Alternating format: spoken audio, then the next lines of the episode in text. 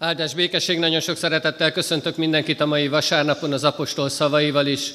Kegyelem nékünk és békesség Istentől, a mi atyánktól, és a mi úrunktól, Jézus Krisztustól. Amen. Ének szóval magasztaljuk a mi úrunkat, a 119. Zsoltárunkat énekeljük. A 119. Zsoltárunknak az első versét fennállva, majd az ötödik és a hatodik verseit helyünket elfoglalva. Az ének alatt a az óvodásokat, illetve az iskolásokat sok szeretettel várják itt a bejáratnál, Zsóka néni az óvodásokat, Ica néni pedig az iskolásokat gyermekisten tiszteletre. A 119. Zsoltárunk első verse így kezdődik, az oly emberek nyilván boldogok.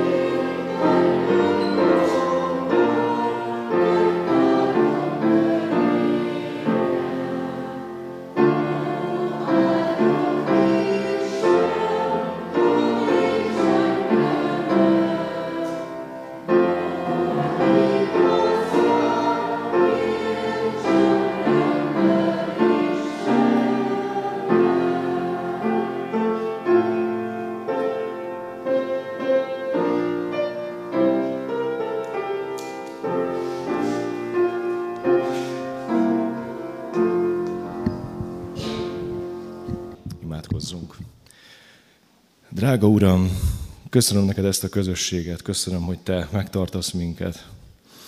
Köszönöm neked az igét, amit elküldtél közénk, hogy tanulhassunk, hogy megérthessük azt, hogy mit vársz el tőlünk, hogy mi a mi életünk célja, és mi a mi, értelme, mi, a mi életünk értelme. Kérlek, hogy áld meg ezt a közösséget. Külön kérlek, hogy áld meg a családjainkat, áld meg minket abban a feladatban, ahova helyeztél minket. Kérlek, hogy áld meg az édesapákat, hogy tudjuk, hogy mi a dolgunk, mi a helyünk, és hogy jó tanítói legyünk a családjainknak.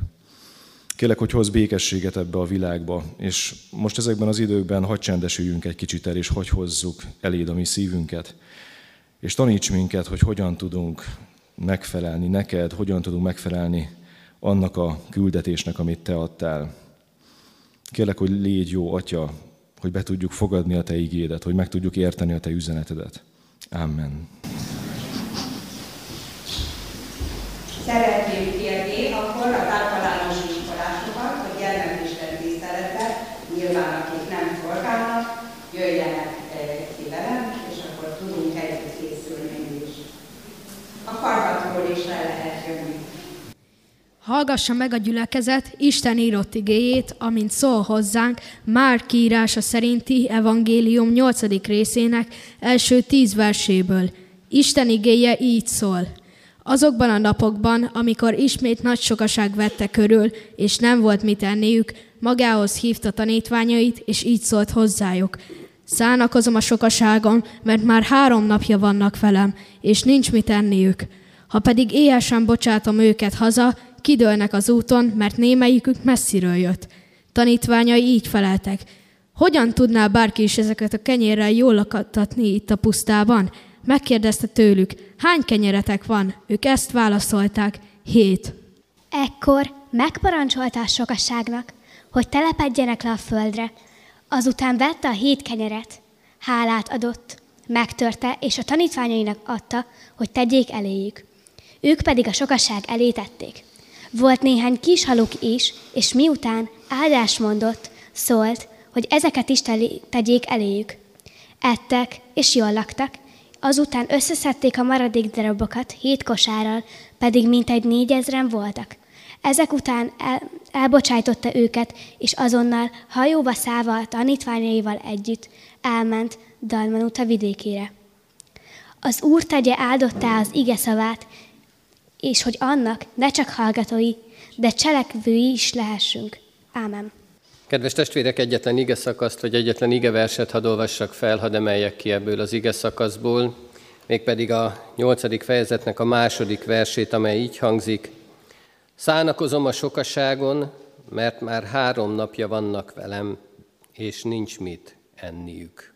William Shakespeare-nek van egy nagyon szép szonettje, a 75. szonett, és ez a 75. szonett, ez így kezdődik, az vagy nekem, mint testnek a kenyér. Talán szálló igévé is vált már ez a mondat, vagy talán úgy idézzük, úgy hangoztatjuk, úgy mondjuk, hogy nem is biztos, hogy tudjuk, honnan származik. Nem ismerjük az eredetét ennek a mondatnak. De ez alapján, a mondat alapján, Shakespeare-nek ezt a gyönyörű szépen megfogalmazott mondata alapján feltehetjük a kérdést magunknak. Itt, most, ezen az Isten tiszteleten, hogy vajon tudunk-e mi ilyen várakozással, ilyen vágyakozással tekinteni a megváltóra.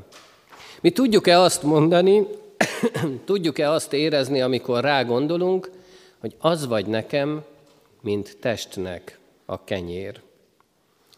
Ez a történet, amelyet most itt hallottunk, a négyezer ember megvendégelése, egy olyan történet, amiben azt látjuk, hogy Jézus nagyon jól ismeri, tudja, hogy milyen testi és lelki szükségeink vannak. Látja a hiányainkat. Látja azt, hogy mi az, ami nincs meg az életünkben. És azt olvassuk, azt mondja ez az ige, talán egy kicsit olyan kifejezést használva, amit nem igazán szeretünk, nem igazán értünk vele egyet, de azt mondja, hogy szánakozik rajtunk. Szánakozik azon, hogy nekünk vannak ilyen hiányaink. Ezekre a hiányokra ilyen szánakozással tekint. És közben ott van jelen az életünkben. Közben kísér bennünket. Velünk van minden nap. És úgy van jelen, úgy van velünk, hogy megelégíti a hiányainkat kiegészít bennünket. Mindaz, ami hiány, az elmúlik, az megszűnik az ő jelenlétében. Ez a történet erre tanít bennünket, ezt mutatja nekünk. Nagy sokaság van Jézus körül. Hallgatják őket talán már napok óta is. És mindeközben ez a nagy sokaság nem vesz tudomást arról, hogy nekik van testi szükségük is. Enniük kell. Mert ahhoz, hogy tudjanak menni, hogy ott tudjanak lenni, hogy meg tudják élni azt a sok csodát, amit Jézus tesz, ahhoz szükség van testi erőre is. Enniük kell. A napokban a diákokkal néztünk egy dokumentumfilmet Newtonról, a nagy tudósról, és róla jegyezték fel azt, hogy ő akár egész nap tudott úgy a kísérleteivel foglalkozni, figyelni mindazokra a dolgokra, ami őt érdekelte, hogy elfeledkezett az evésről. És ha nem viszik oda neki az ételt, ha nem teszik elé, akkor eszébe sincs, hogy egyen. És kedves testvérek, hányszor vagyunk mi is így? Vannak olyan pillanatok, sajnos azt láthatjuk, azt érezhetjük, hogy ezek egyre ritkább pillanatok, amikor mi is elfeledkezünk arról, hogy a szellemi és lelki izgalmak mellett szükségünk van a testi dolgokra is. Szükségünk van arra, hogy legyen eledelünk. A kicsi gyermekek belefeledkeznek a játékba, a nagyobbak, ti, akik most itt ültök, akik szolgáltok, meg akik itt vagytok most ezen az Isten tiszteleten, nagyon sokszor veszitek azt észre, vagy talán a szüleitek jobban látják ezt, hogy belefeledkeztek úgy egy számítógépes játékba, ott a gép előtt ülve, hogy azt, azt, sem, azt sem jut eszetekbe, hogy most ennünk kellene. Ha a szülők nem szólnának, hogy gyermekem, gyere ebédelni vagy vacsorázni, akkor ti órák hosszat, nap hosszat ott tudnátok ülni a gép előtt. Mindenről elfeledkezve, mindent hátrahagyva. Pedig szükségünk van a testi eledelre. De mi felnőttek, és talán még közöttünk megvan ez a az élmény, hogy belefeledkezünk egy olvasmányba, vagy éppen egy izgalmas film nézésében, vagy talán, amit a fiataloktól egyre gyakrabban hallok, hogy ott szurkolnak a kedvenc csapatuknak a tévé képernyője előtt, és mindeközben minden más lényegtelen. Nem figyelünk oda. De van úgy a nehézségek közepette is, amikor egy-egy szerettünk a betegágyon fekszik, amikor aggódunk az eredményekért, amikor félünk mindentől, hogy mi fog következni. Ilyenkor elfeledkezünk arról, hogy bizony vannak szükségleteink. Vannak olyan dolgok is, amik kellenek ahhoz, hogy bírjuk, hogy tovább tudjunk menni, hogy legyen erőnk a további dolgokhoz. És amikor eljön az a pillanat, hogy kicsit felszabadulunk, amikor megszűnik a nyomás, amikor véget érnek azok az időszakok, amikbe belefeledkeztünk, akkor egyszer csak rájövünk, hogy mi éhesek vagyunk.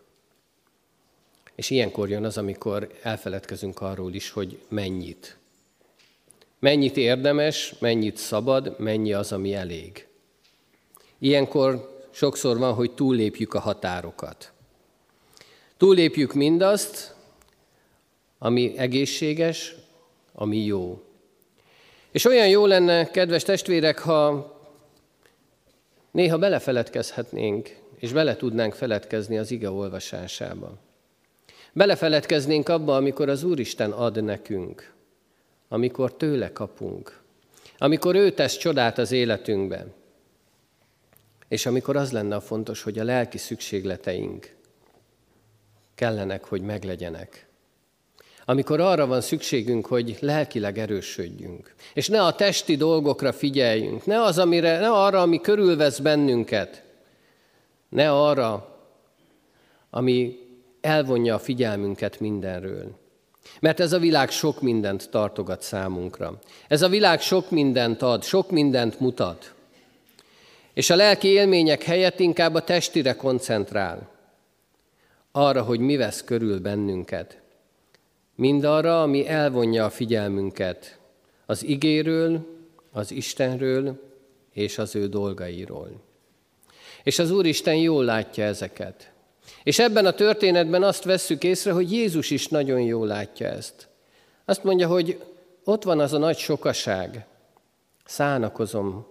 Szánakozom, mert éhesek, fáradtak, szükségük van valamire, amit csak ő tud megadni nekik.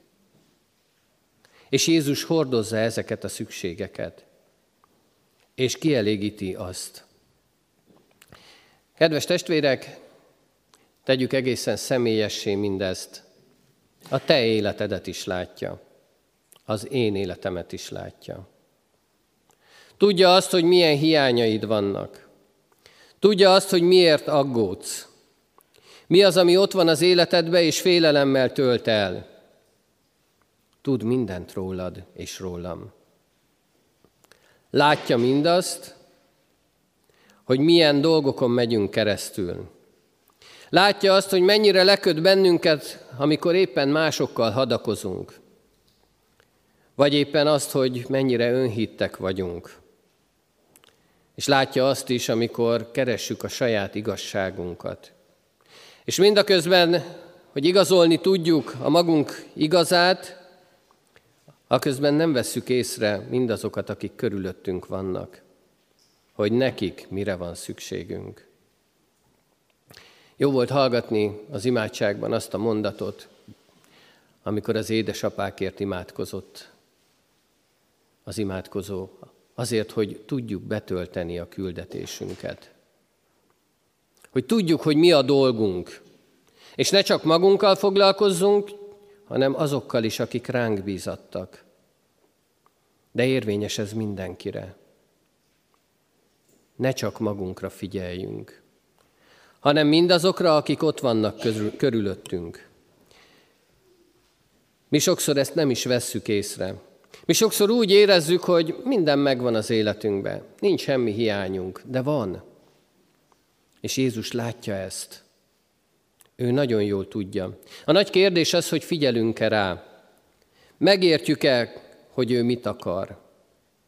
Megértjük-e, hogy valóban vannak hiányaink minden körülmények közepette, még akkor is, amikor úgy érezzük, hogy minden rendben van. Jézus szán, megszán bennünket. Ez a kifejezés, amit itt használ a Szentírás, ez nem csak arra szolgál, hogy elmondja, hogy mennyire sajnálom. Nem olyan ez, mint amikor mi elmegyünk egy hajléktalan mellett, és sajnálattal nézünk rá. Nem olyan, mint amikor azokat, akiket bántanak, azokra sajnálattal nézünk. Hanem ebben sokkal több van. Egy olyan belső érzelem, egy olyan lelki gyötrelem, amely arra sarkalja, arra indítja Jézust, hogy segítsen azokon, akiknek szükségük van rá. Nem csak addig jut el, hogy sajnálja őt, hanem a tenni akarás is ott van benne. Az az akarás, hogy odaállok mellé, hogy támogatom, és vele vagyok. Ez Jézus Krisztus küldetése. És ez az a küldetés, ami a miénk is mert mindannyiunknak van küldetése. De vajon látjuk-e, tudjuk-e, hogy mi az? A tanítványok értetlenek ebben a helyzetben. Ők talán nem értik, nem érzik át ezt a küldetést, ennek a küldetésnek a lényegét.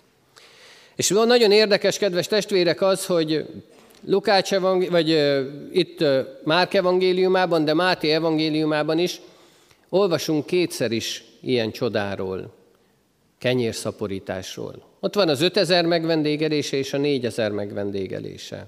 Arra ösztönöz bennünket, vagy azt sugalja nekünk ez az ige, hogy ez előfordult többször is.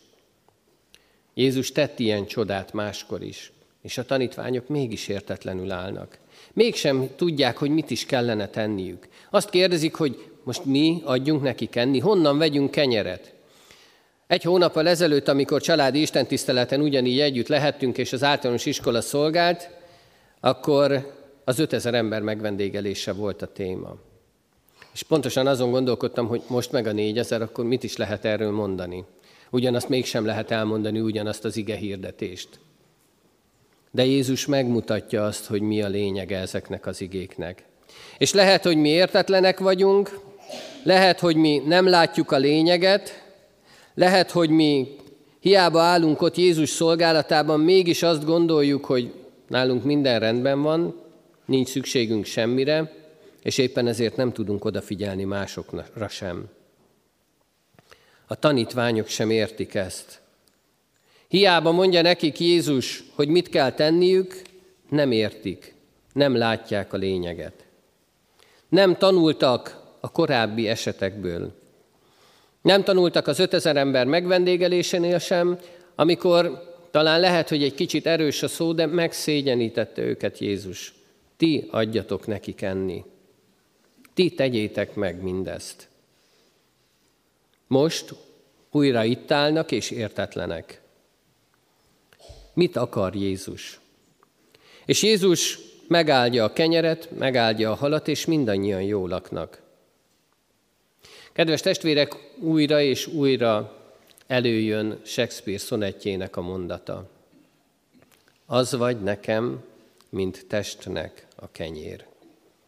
És ebben a helyzetben nagyon erőteljesen látszódik és érződik ez. Az, az, az a sok ember, aki ott áll, akik várakoznak arra, hogy mit egyenek, azoknak Jézus ad enni. Mi is itt vagyunk most. Itt vagyunk ezen az Isten tiszteleten, lehet, hogy nem vagyunk négyezren, de talán majd egyszer. De azért jöttünk össze, hogy hallgassuk az ő szavát.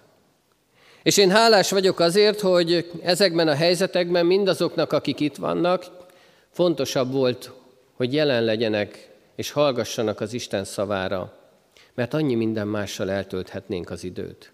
Szervezhetnénk egy wellness hétvégét a családnak, egy kirándulást, de tölthetnénk az otthonainkba, heverve a kényelmes ágyunkon, nézve a tévét, vagy egy izgalmas filmet az interneten, vagy a számítógép előtt játszva, ahogyan sokszor tesszük is. De most ez volt a fontos, hogy itt legyünk.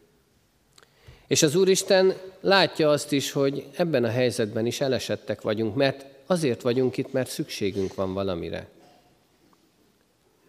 Hiányunk van. Hiány van az életünkben, és az Úristen tudja ezt betölteni. Ő jelenlétébe, az ő jelenlétébe fog megszűnni mindez a hiány.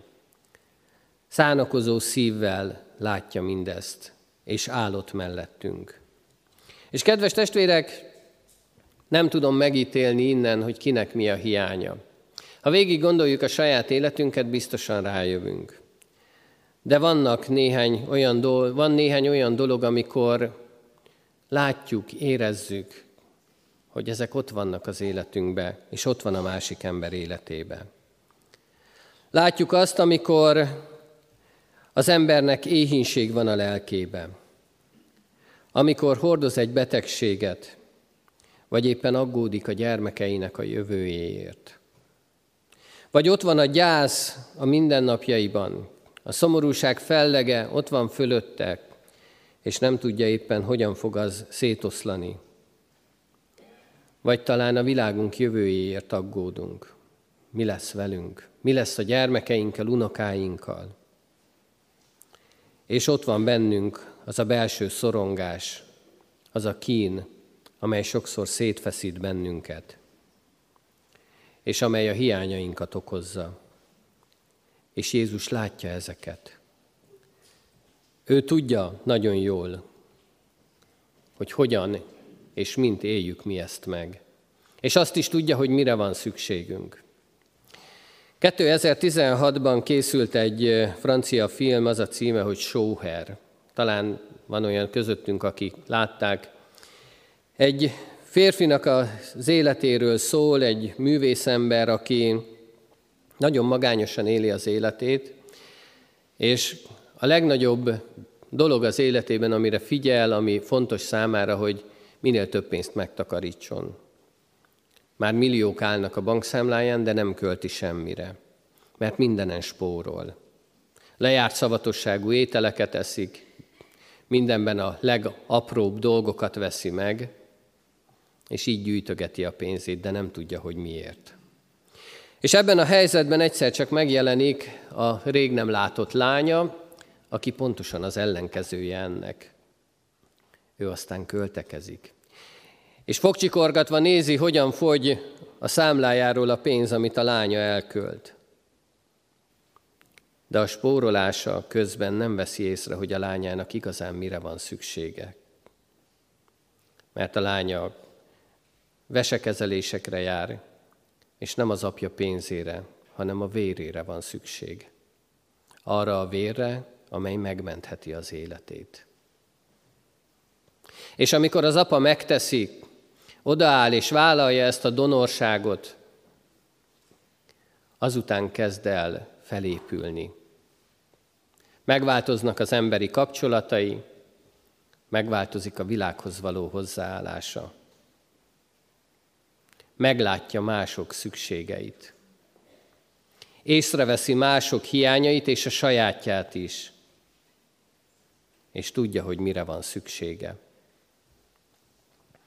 Kedves testvérek, ilyen az ember. Ilyenek vagyunk. De Jézus nem ilyen. Ő sok mindent vállalt azért, hogy a mi szükségeinket megelégítse, hogy a mi hiányainkat pótolja. A kereszt halált vállalta, az ő vérét adta azért, hogy nekünk örök életünk legyen. Mert nem csak a földi eledelünkre, nem csak a földi szükségleteinkre van gondja, hanem az örök életünkre is. Arra, amit csak ő tud megadni. Ő így figyel ránk. Ő így akarja az ő áldását adni nekünk. Így akar gondot viselni rólunk. Vajon hagyjuk-e, hogy az legyen nekünk, mint testnek a kenyér? Hogy ne csak itt a földi életben, hanem az örök életben is vele együtt lehessünk. Ne csak itt élhessük meg az ő csodáit, hanem együtt örvendezhessünk ott az örök mennyországban. Én azt kívánom magunknak, kedves testvérek, hogy így lássuk ezt a csodát, azt a megvendégelést, amit az Úristen számunkra elkészített. Mert ő vár bennünket most is. Ő adni akar nekünk most is. Hát fogadjuk el. Legyen számunkra ő a megváltó kenyér. Amen. Ének szóval válaszoljunk az Isten üzenetére, a hatodik évfolyam szolgálatát hallgassuk meg. Csősz készítette fel őket, fogadjuk szeretettel ezt a szolgálatot.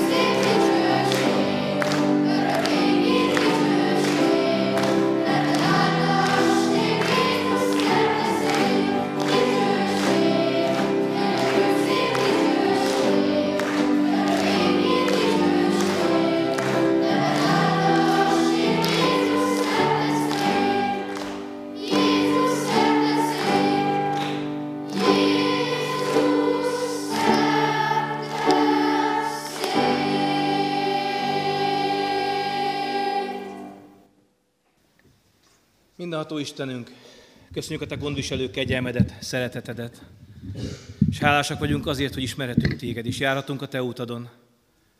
Hálásak vagyunk a családjainkért, Uram, férjekért, feleségekért, gyermekekért, szülők, nagyszülők, Uram. Annyira jó, hogy mi is a családodhoz tartozhatunk, és szerethetünk Téged. Arra kérünk, Úr Jézus, hogy legyen a Te áldásod az életünkön, vezess bennünket a Te bölcsességeddel, a Te szereteteddel, és vezess bennünket a Te dicsőségedbe, hogy tudjunk majd veled találkozni a Te örök országodban. Ámen. Most fennállva mondjuk el, ami Urunktól Jézus Krisztustól tanult imádságot. Mennyei jó, és a mi atyánk, aki a mennyenekben vagy, szenteltessék meg a te neved, jöjjön el a te országod, legyen meg a te akaratod, amint a mennyben, úgy a földön is.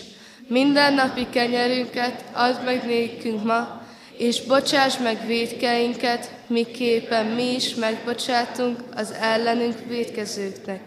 És ne védj minket kísértésbe, de szabadíts meg a gonosztól, mert tiéd az ország, a hatalom és a dicsőség, mindörökké. Amen. Foglaljuk el a helyünket, kedves testvérek! Hirdetem a gyülekezetnek az adakozást az ige szavával, a jókedvű adakozót szereti az Isten. Néhány olyan fontosabb hirdetést hallgassunk meg, amely gyülekezetünkhöz kapcsolható. Először is a kiáratoknál lehet hirdetőlapokat vinni, vigyünk magunkkal, figyeljük, figy- kövessük figyelemmel gyülekezetünk történéseit, vegyünk részt az alkalmakon. Amit szeretnék kiemelni a testvéreknek, a ránk következő héten, csütörtök, péntek és szombat 17 órai kezdettel Istenbe kapaszkodva címmel bőjti evangelizációs sorozat lesz az új kollégium dísztermében, tehát itt ezen a helyen. Igét hirdet Kuti József, Borsos Pintér Nóra és Fodorni Ablonci Margit lelkész kollégáink. És ránk következő hét vasárnap, bőjt első vasárnapján úrvacsorás istentiszteleteken lehetünk együtt, 9 órakor a templomban, 11 órakor és 18 órakor pedig itt a díszteremben, a családi istentiszteleten, illetve a kert istentiszteleten. Az elmúlt héten örömben volt részünk, mert keresztségben részesült két gyermek, Polányi Benedek és Polányi Milán. Imádkozzunk a családokért, hogy tudják megtartani a fogadásukat. És búcsúztunk az elmúlt héten Szőke Lászlótól, tiszteletbeli presbiterünktől, illetve Ecseri József Istvánné Varnyú Magdolnától, és a ránk következő héten is ravatal mellett állhatnak meg hozzátartozók, Székely Gyula, hunyt el, akinek 24-én pénteken lesz a temetése a köztemetőben. Isten vigasztalását kérjük az ő életükre. Adományok érkeztek a gyülekezetünkhöz, az Úristen áldja meg mindazokat, akik így is tudnak segíteni, így is ott vannak a gyülekezet mellett. Imádkozzunk azért, hogy a lelkészek, gondnokok, presbiterek őrállóként tudjanak ott állni a helyükön, azon a helyen, ahová az Úristen állította őket, de tegyük ezt a gyülekezetünkért is, a gyülekezeti tagjainkért is, hogy ugyanúgy el tudják végezni a rájuk bízott szolgálatokat. A házasság hete alkalmából is lesznek a ránk következő héten olyan alkalmak, amire szeretettel hívogatjuk a testvéreket. Február 20-án hétfőn 17 órai kezdettel a Lánchíd utcai általános iskolába szeretetbe kapaszkodva kötődéseink és kötöttségeink címmel Marusi Tíme a pszichológus tart előadást. Másnap, február 21-én, kedden, 17 órai kezdettel az érne, érseki helynökség dísztermében kötelék vagy kötöttség, elvárások és jogosultságok a házasságban. Ezzel a címmel tart előadást Leskovics Ortelli Andrea, a tanácsadó szakpszichológus. És még egyet szeretnék kiemelni, még egy hirdetést. A gyülekezetünk ebben az évben is, illetve a Nőszövetség meghirdeti a bőjti sétát a megújulásért. Minden csütörtökön szeretettel várják a Benkó Zoltán Szabadidőközpont bejáratánál 10 órára azokat, akik szeretnének ezen részt venni. 10 és 12 óra között tart ez a séta. Most elmondom az időpontokat, de a hirdetőlapon ezt pontosan nyomon követhetik. Március 2-a, 9-e, 16-a, 23-a és 30-a a találkozás lehetőségét adja számunkra. 10 órai kezdettel, tehát szeretettel várnak mindenkit. Az Úristen legyen a gyülekezetünk őriző pásztora, adja meg azt, hogy valóban rá tudjunk figyelni, az ő akaratát tudjuk követni, és figyeljünk arra, hogy mások is vannak körülöttünk, mert az Úristen erre vár bennünket, erre hív bennünket, ezt a szolgálatot adja nekünk. Amen. Záró énekünket énekeljük, majd Isten áldását kérjük és fogadjuk. A záró énekünk a 799. dicséret. Legyen ez a dicséret, vagy szóljon ez a dicséret mindazokért, akik a Kárpátalján, illetve egész Ukrajna területén élnek. Ez az ének, a Kárpátaljai Református Közösség himnusza, ők ezt éneklik, ezt énekelhették amíg nem lehetett a magyar himnuszt énekelni, ezzel a lelkülettel, ezzel a szívvel énekeljük mi is.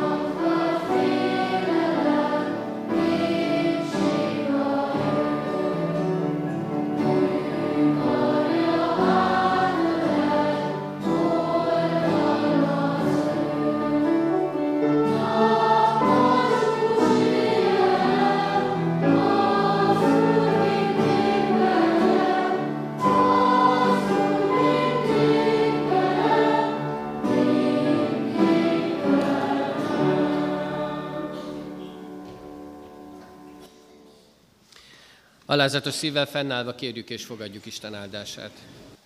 Legyenek boldogok, akik téged szeretnek. Legyen békesség palotáidban, legyen boldogság falaidon belül. Testvéreimért és barátaimért mondom, békesség néked. Amen. További áldott szép vasárnapot kívánok mindenkinek, áldás békességet. A aláírásokkal az általános iskolásoknak, akik aranymondást kapnak, azoknak azt elfogadjuk.